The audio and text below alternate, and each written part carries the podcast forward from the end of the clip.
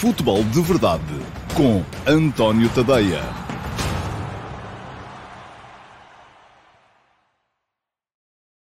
Então, olá, muito bom dia a todos e sejam muito bem-vindos ao uh, Futebol de Verdade, edição de dia 14 uh, de abril de 2021, quarta-feira.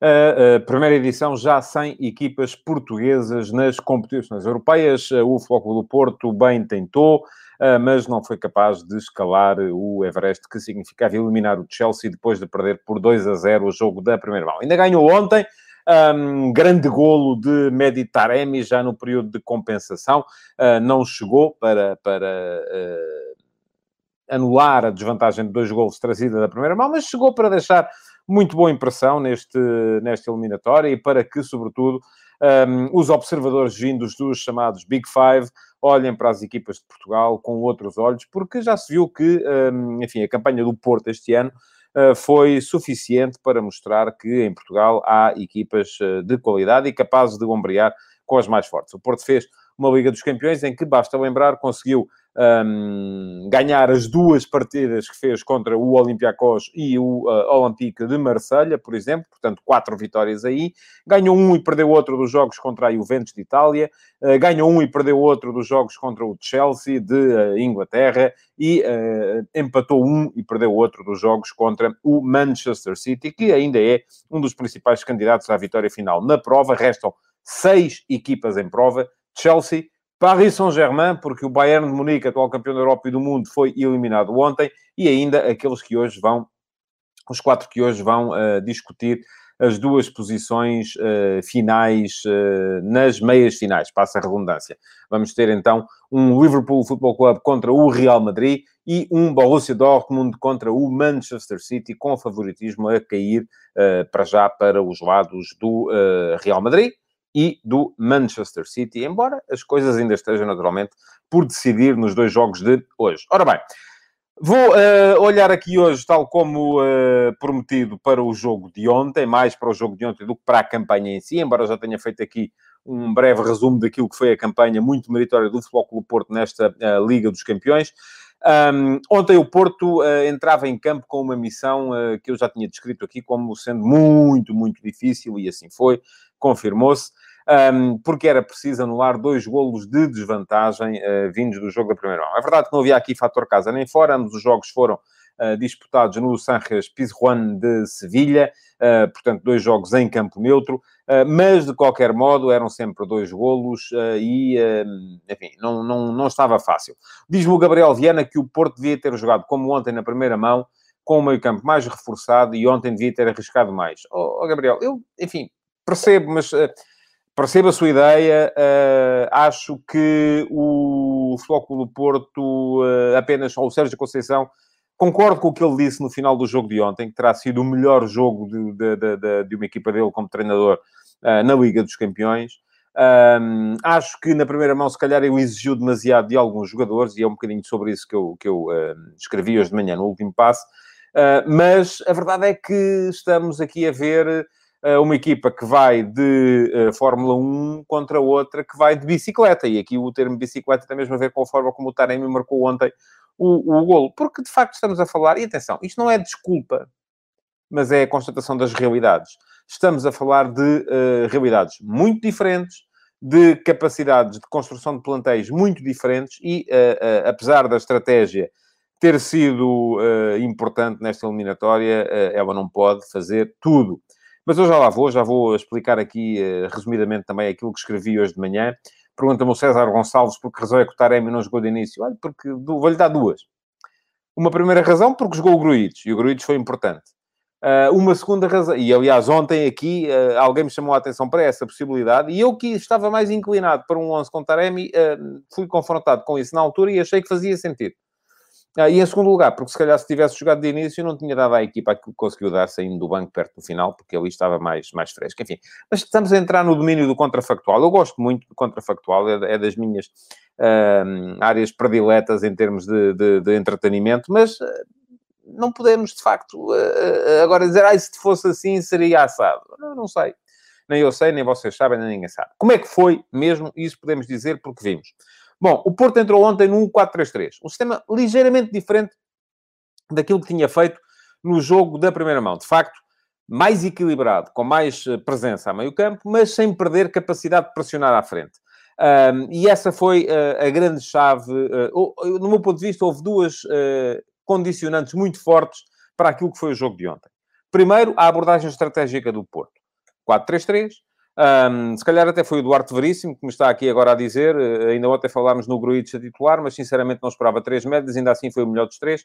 Uh, eu gostei do Uribe também, achei, considerei também que o Sérgio Oliveira, de facto, conforme dizia aqui alguém há bocado, andou um bocadinho mais longe do jogo e foi menos influente do que é habitual e por isso mesmo não ficou no campo até ao fim. Mas pronto, estava a explicar que um, duas uh, razões para o jogo de ontem correr como uh, correu.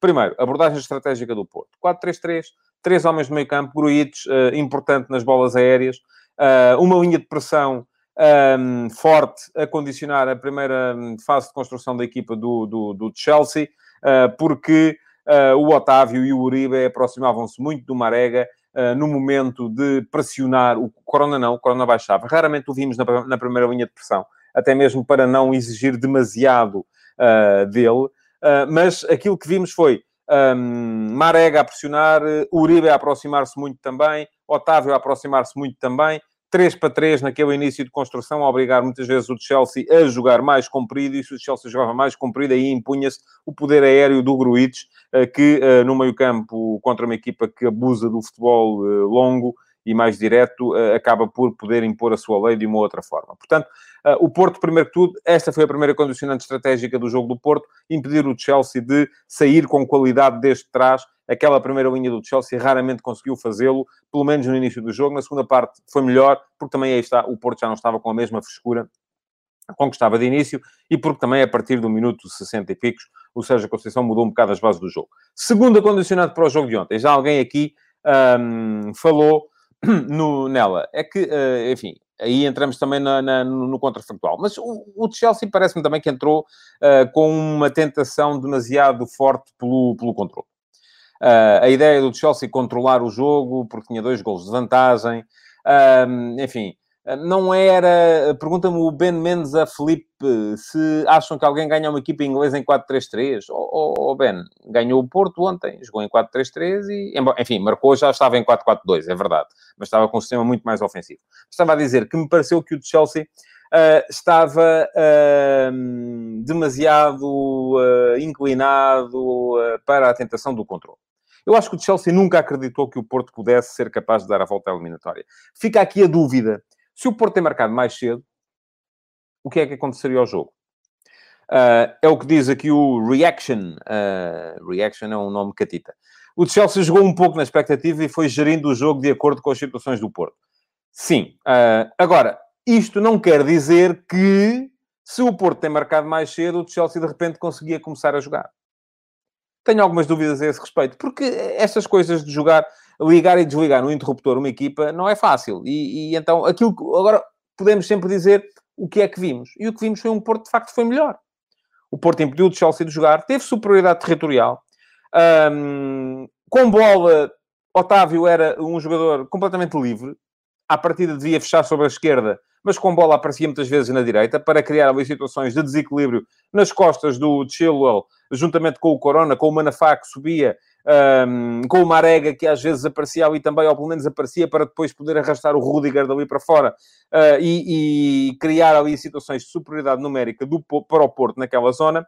Uh, e isto quis dizer o quê? Que o Porto conseguiu a tal superioridade na posse, conseguiu a tal superioridade territorial, jogar mais tempo dentro do meio campo do adversário, uh, mas não conseguiu uma coisa que era fundamental, que era criar grandes desequilíbrios dentro da estrutura defensiva do adversário. Daí a tal questão, uh, a tal sandes mista, não é? Entre uh, um Porto pressionante e, e, e com vontade e, e, com uma boa estratégia e, por outro lado, um Chelsea controlador e uh, a, não, a não meter, se calhar, tudo aquilo que teria para meter no, no, no jogo. Ora bem, a verdade é que o Porto, durante a primeira parte, criou duas situações de perigo. Vamos lá ver, não foi perigo super flagrante, não. Uma delas Uh, o passe que o uh, Mandi, guarda-redes do Chelsea, mediu mal e colocou nos pés do Corona, que depois desperdiçou. Uma outra, um passe longo do Mbemba, um, que beneficiou depois o Corona do, da ação de arrastamento do Marega, que foi, aí está, como ia muitas vezes à direita, para depois uh, vir para o meio em, em, em, diagonal e levar com ele o Rudiger, uh, e dessa forma permitiu que o Corona pudesse encarar este passo longo uh, num um contra um com o Tchelo. Ali o Corona foi muito inteligente na forma como se virou e conseguiu ganhar a frente do lance e uh, seguir depois para, para, para a área, uh, mas não teve uh, uma capacidade extraordinária para criar assim grandes, grandes desequilíbrios. Do ponto de vista defensivo, Uh, o Porto, já, já disse, tentava pressionar muito alto, não tinha... Diz-me o Daniel Rocha, não percebo porque é que o Porto não começou logo com o 4-4-2 quando tinha de recuperar desvantagem. Ó oh, Daniel, porque está a pensar o jogo apenas numa perspectiva de quando tivermos a bola, o que é que vamos fazer? E o Sérgio Conceição partiu do princípio, e do meu ponto de vista corretamente, que uh, o adversário também vai ter bola. E uh, o grande segredo para o Porto no jogo não era impedir o adversário de ter bola. Se o Porto tem começado em 4-4-2, uh, provavelmente não teria a mesma capacidade de impedir a construção com qualidade do Chelsea. E o que é que significava? Significava imediatamente que o Chelsea ia ter mais bola e o Porto não teria a tal superioridade territorial. Um jogo não pode ser encarado apenas do hora bom, vamos lá meter dois pontas de lança que é para termos mais situações de perigo. Não.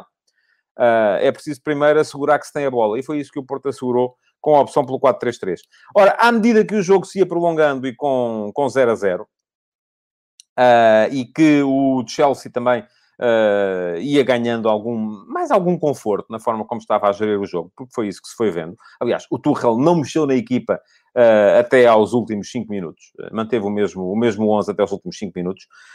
e aquilo que fomos vendo foi um Chelsea a ficar cada vez mais confortável, o que obrigou o Sérgio Conceição a mexer nas suas pedras. E foi aí que, de facto, ele faz a primeira substituição, colocando o Taremi em vez do Gruitch e passando para 4-4-2.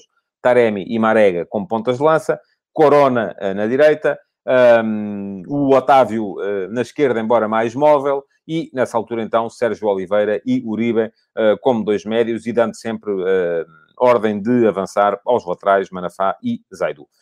mesmo assim, o Porto continuava a não criar situações de, de, perigo, o Chelsea manteve o conforto, e então o Porto acabou o jogo praticamente em 4-2-4, que já não foi outra coisa. E dizem vocês, então mas porquê é que não começou logo assim? De facto, se foi no final, em 4-2-4, que começou já com o Evan Nilsson uh, e o Taremi no meio, uh, com o uh, Luís Dias na esquerda, um, ehm, com o Otávio, nessa altura, a cair mais sobre a direita, com um meio-campo onde já estava, inclusive, o Fábio Vieira, em vez do Sérgio Oliveira, para dar mais capacidade de criação. Porquê é que não começou logo assim? Porque provavelmente não iria ter a mesma capacidade para ter influência no jogo, nem o adversário lhe iria permitir, porque iria guardar a bola de outra maneira e iria, com certeza, eh, chegar com mais qualidade à frente. Ora bem, o que é que foi decisivo, no meu ponto de vista, nesta eliminatória? Não foi a abordagem estratégica, embora eu acho eu, por acaso, acho que o Sérgio Conceição preparou muito melhor, ou, ou correu-lhe melhor a abordagem estratégica de ontem do que a da primeira mão, quando, curiosamente, tenho visto aqui muitos comentários a dizer o contrário que o Porto devia ter jogado hoje como jogou na primeira mão, ontem como jogou na primeira mão. Eu acho que não. Acho que devia ter jogado na primeira mão como jogou, um, como jogou ontem. O Reaction diz-me que o Porto estava dentro da, da, da caixa de Schrödinger, uh, que se partisse desde o início para cima um gol mataria. Ouça, uh, conforme bem se lembra, o gato de Schrödinger uh, está morto, mas também não está, não é? Portanto, ninguém sabe muito bem. E aqui estamos nós também na, nesse, neste paradoxo, porque não saberemos muito bem o que é que iria acontecer se isso fosse, viesse a acontecer. Mas eu, eu, estava a dizer que acho que o Porto, e é isto que diz uh, o Ricardo Silva, uh, grande prova que o Porto fez, mas o que faltou no fundo foi qualidade. É isso que eu acho também. O Porto fez uma extraordinária Liga dos Campeões, tendo em conta aquilo que uh, tem para oferecer, tendo em conta aquilo que é o seu orçamento, tendo em conta a forma como pode abordar esta competição, mas mesmo num jogo em que tem superioridade estratégica, como foi o caso de ontem, em que joga maioritariamente dentro do último terço do campo, não consegue criar desequilíbrios a uma equipa bem organizada como o de Chelsea. Direm a vocês, mas são poucas as equipas que conseguem criar esses desequilíbrios. É verdade, e daí o grande mérito do Porto. O Atlético de Madrid não conseguiu. Aliás, o Atlético de Madrid perdeu os dois jogos com o de Chelsea. Mas aquilo que me parece é que ao Porto faltam melhores opções, sobretudo em termos de uh, desequilíbrios na frente. Eu acho que o Porto continua a ser uma equipa que prefere arrombar o cofre a, descobrir a combinação para, para o abrir, uh, e às vezes isso nota-se. Uh, e depois faltaram mais opções também. E o próprio Sérgio Conceição disse isso, caramba, na primeira mão, quando diz que lhe faltaram ali opções e tal, porque teve que meter os meninos quando o, o Tuchel sacou de consagrados. Um, e não é difícil perceber isto, tendo em conta a quantidade de dinheiro que há para construir plantéis de um lado e do outro. Quer dizer, estranho seria que o Porto conseguisse eliminar o Chelsea.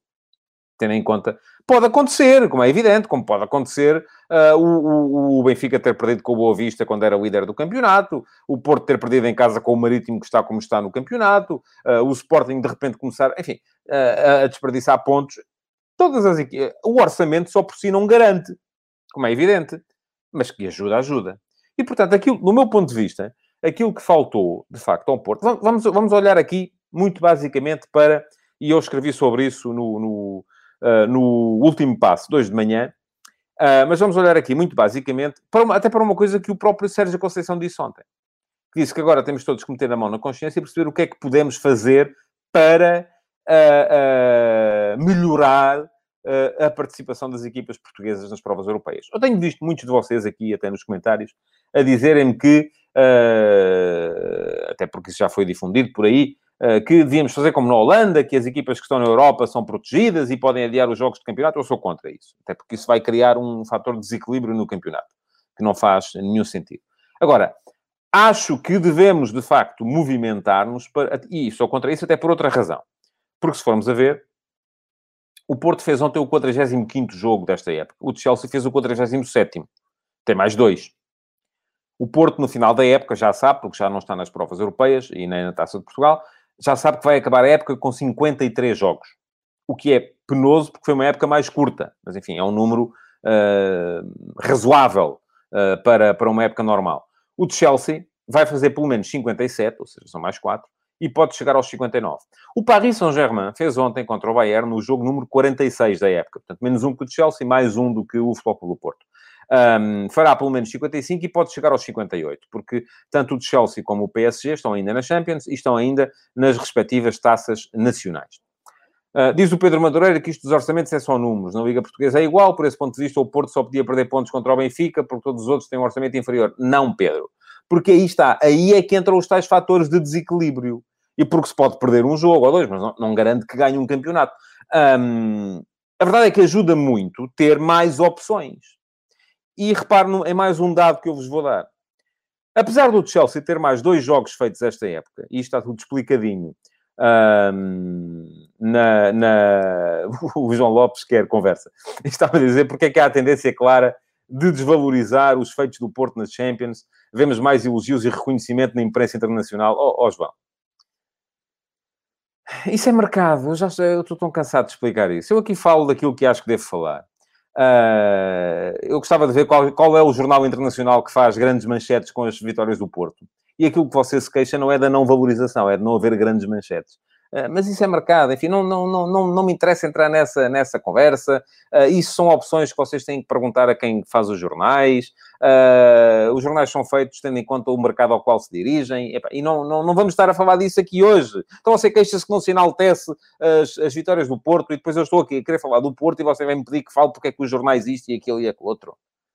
Caramba! Estava a explicar outra coisa, que é a razão pela qual o Porto um, mesmo tendo menos dois jogos feitos, entrou no jogo de ontem uh, com sete jogadores acima dos 3 mil minutos em campo. Corona, Mbemba, Manafá, Sérgio Oliveira, Uribe, Marchesin e Marega fez ontem os 3 mil minutos. Do lado do Chelsea, em campo ontem estavam dois jogadores com mais de 3 mil minutos em campo. Mason Mount uh, e o guarda-redes Mondi. O que é que isto me diz? Isto diz-me duas coisas. Diz-me que, por um lado, mesmo tendo mais jogos, o Chelsea tem mais jogadores para fazer rodar, e isto é dinheiro.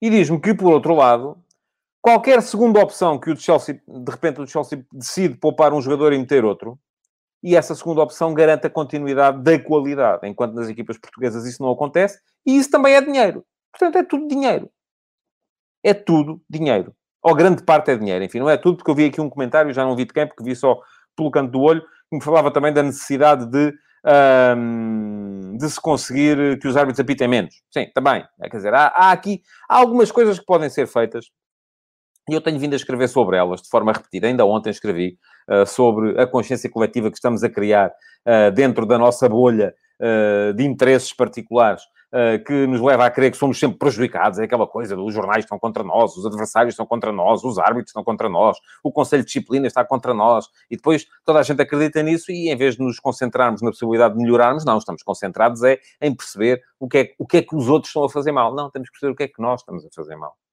Curiosamente, uh, o Observatório do Futebol, uh, e eu amanhã espero voltar a este tema no último passo, eh, se, não, se entretanto não houver mais nada que se imponha. O Observatório do Futebol fez ontem um estudo muito interessante sobre uh, os tempos mortos nas ligas. E é muito curioso uh, que uh, muita gente se queixa da fita e dos jogadores que ficam a pedir assistência. O, a Liga Portuguesa não é daquelas que tem períodos mais prolongados de paragem entre faltas.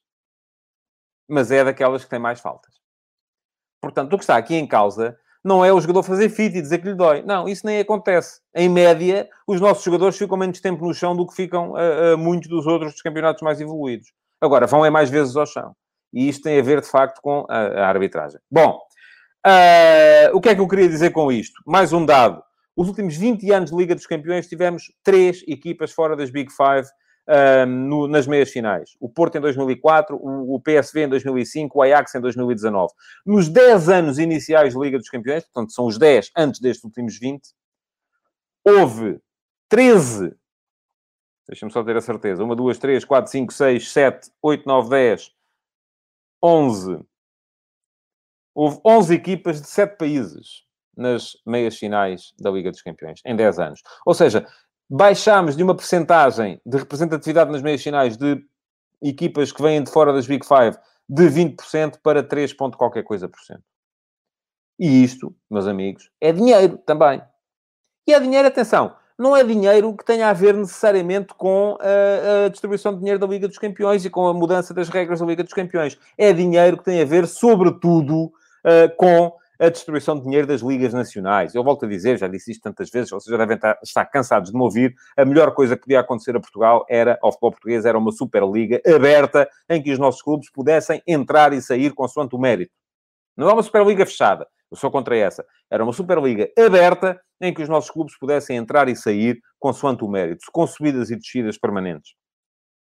Porque no dia em que nós jogarmos uma Superliga com eles e a distribuição do dinheiro for igual, em que uma equipa portuguesa que esteja na Superliga ganhe pela sua, pelo seu core business o mesmo que ganha uma equipa inglesa que esteja na Premier League, eu garanto-vos que vamos estar com muito mais frequência nas meias finais uh, e nas fases decisivas destas competições. Reparem numa coisa: nos 10 anos que antecederam estes últimos 20, houve três equipas inglesas nas meias finais da Liga dos Campeões o Man United em 97, o Man United em 99 e o Leeds United em 2001.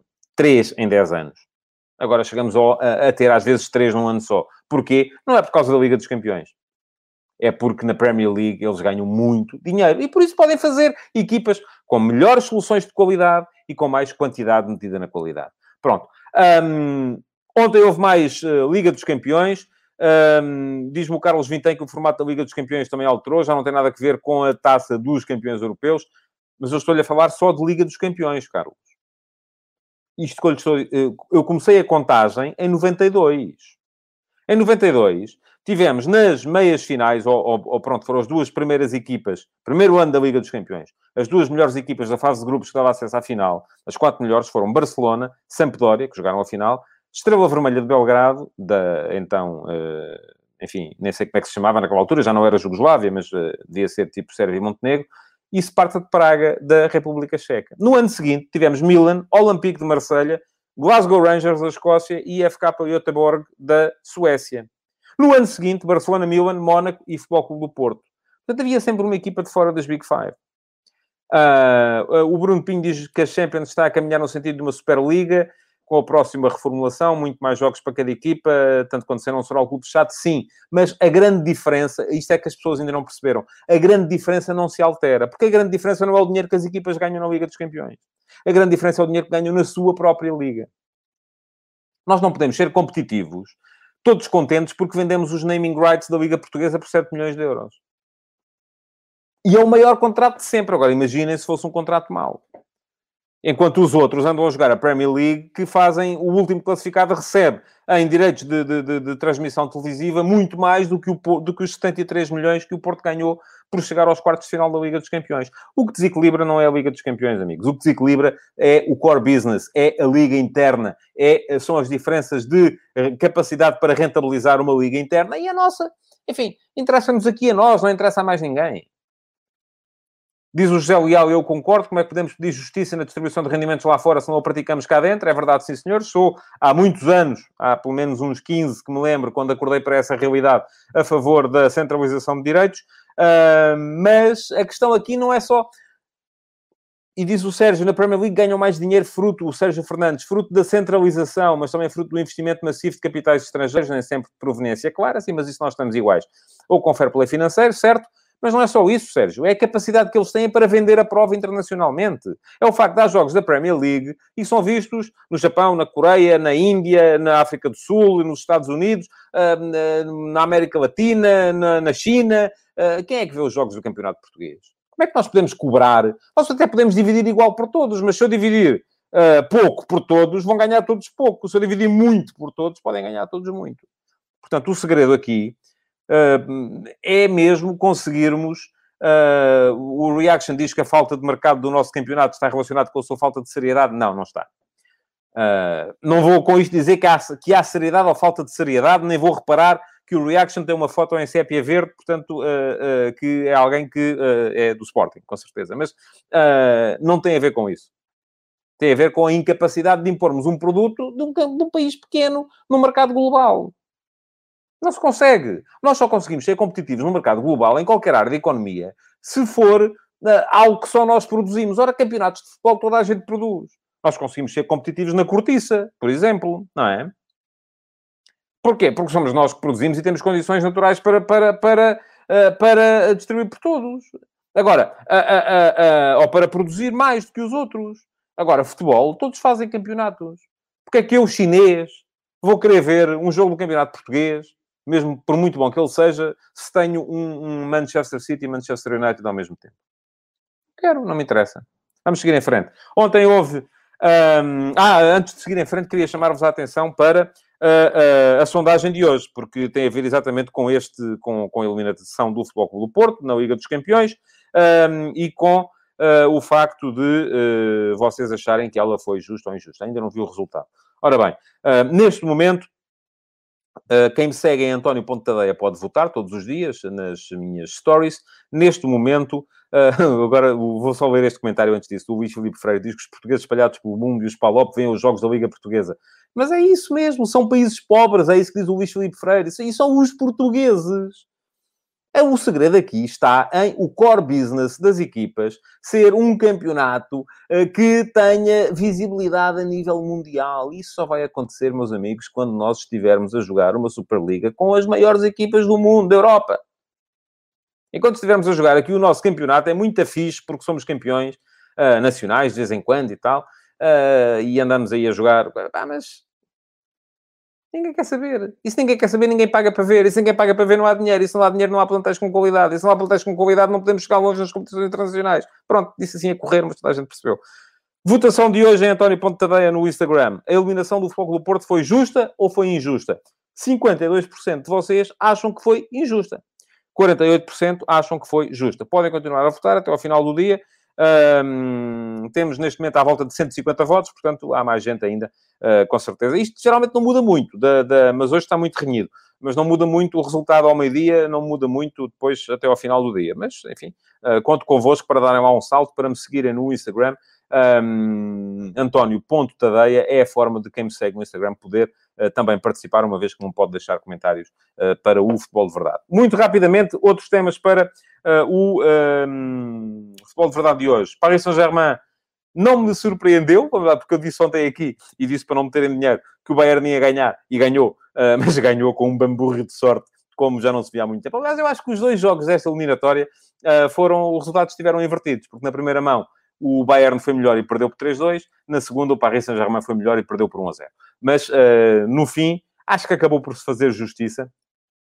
Uh, o Paris Saint-Germain ontem podia ter ganho o jogo com toda a tranquilidade. Acho que o Uh, Bayern, continuo a achar, o Bayern com Lewandowski teria com certeza uh, passado a eliminatória, mas enfim, lá estou eu no contrafactual. Uh, e chamo só a vossa atenção para o facto do Bayern ontem ter tido, não completou sequer o banco, teve 7 ou 8 suplentes, ou seja, ou 7 suplentes no banco, porque tinha ausentes Douglas Costa, Gnabry, Goretzka, Lewandowski, Roca, Zula, Tolisso, um, muita gente. E o, o próprio Bayern, que é uma equipa que joga a Bundesliga e tem dinheirinho do bom a entrar todos os anos, Ontem levou, uh, salvo erro, sete suplentes, levou apenas 18 jogadores, portanto, sete suplentes para o banco, uh, e uh, um deles era o uh, Zaiza, um médio, outro o Stanisic, um defesa, outro o Kovaci, um outro defesa, jogadores que, com o devido respeito, ninguém sabe quem são.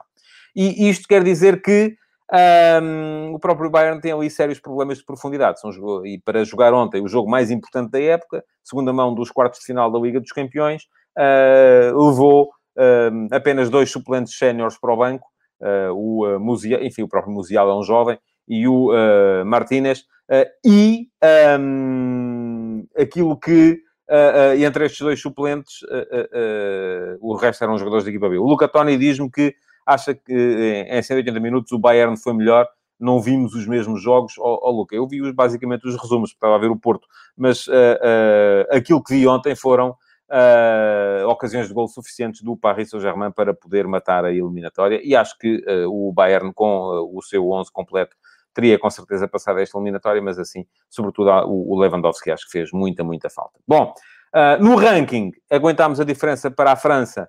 Ou melhor, até diminuímos, porque o Porto ganhou e o Paris Saint-Germain perdeu, mas o, o, o facto do, do Paris Saint-Germain seguir em frente um, acaba por uh, permitir que a França vá agora aumentar esta diferença daqui até ao final desta época. Ainda assim, continuo a achar que é abordável na próxima temporada. Vamos eh, provavelmente entrar na próxima temporada uh, com um, dois pontos de atraso para os, para os franceses. Uh, e vai ser perfeitamente abordável durante, durante, durante a época. Queria ainda, antes de acabar, mas já passei o tempo, não é? Bom, falarei amanhã, e está prometido, do castigo do, do, ao Rubem Amorim, que vai ficar de fora durante 15 dias.